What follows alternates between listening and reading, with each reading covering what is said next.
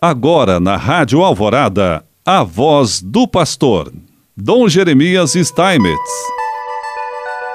Prezado irmão, irmã, você que nos ouve aqui através do rádio, queremos saudá-lo com muita alegria na paz de nosso Senhor Jesus Cristo. Hoje, a nossa Igreja Arquidiocesana aqui de Londrina celebra a missa de sétimo dia do nosso padre Vanderlei Rodrigues dos Santos. Estamos então celebrando o sétimo dia da partida desse nosso irmão, vítima da Covid-19. A vida de um servidor do Evangelho é animada pelo desejo de agradar ao Senhor em tudo. Esse é o critério de cada uma das suas opções, de cada passo que tem de dar. Recordamos com gratidão o testemunho do Padre Vanderlei que viveu na fidelidade à vontade divina. E rezamos por ele. Que o Senhor derrame sempre o seu espírito de sabedoria sobre nós, particularmente neste tempo de provação, sobretudo nas horas em que o caminho se torna mais difícil, ele não nos abandona e permanece conosco, fiel à sua promessa eu estarei sempre com vocês até o fim dos tempos. Somos chamados a crer na ressurreição, não como numa espécie de miragem que surge ao longo do horizonte, mas um acontecimento presente, que misteriosamente já nos toca agora. Contudo, esta fé na ressurreição não ignora nem dissimula a desolação que sentimos humanamente perante a morte.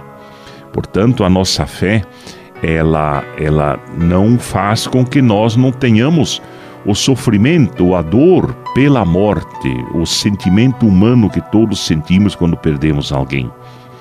Não somos donos do tempo, mas estamos em caminho e podemos olhar avante.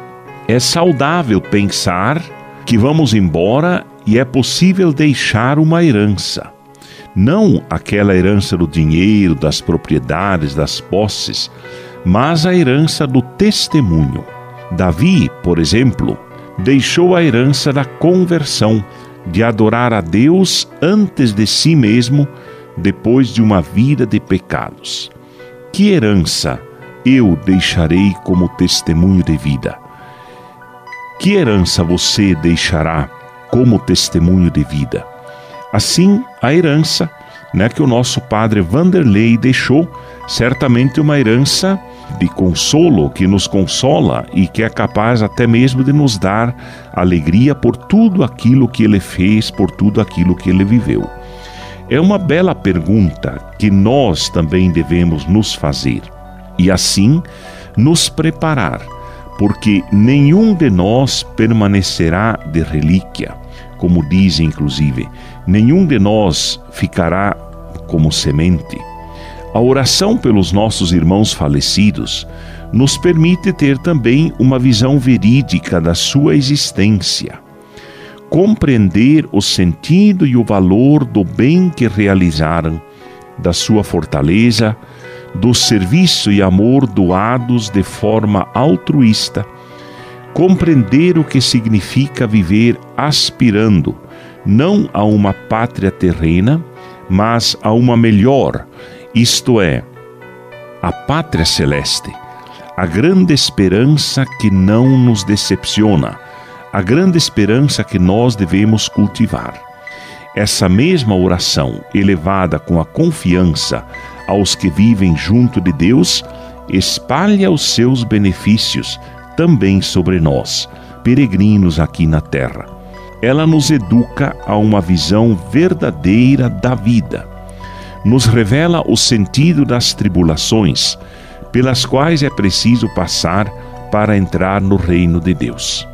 E também nos abre para a verdadeira liberdade dispondo-nos para a busca contínua dos bens eternos. Dai, Senhor, ao Padre Vanderlei o descanso eterno e que brilhe para ele a vossa luz. Assim seja. e também queremos lembrar de todos os nossos falecidos por conta da Covid-19, das famílias que sofrem, das pessoas, amigos que sofrem, mas especialmente aqueles que partiram para que estejam nos braços do Pai. Assim, Ele nos abençoa, em nome do Pai, do Filho e do Espírito Santo. Amém.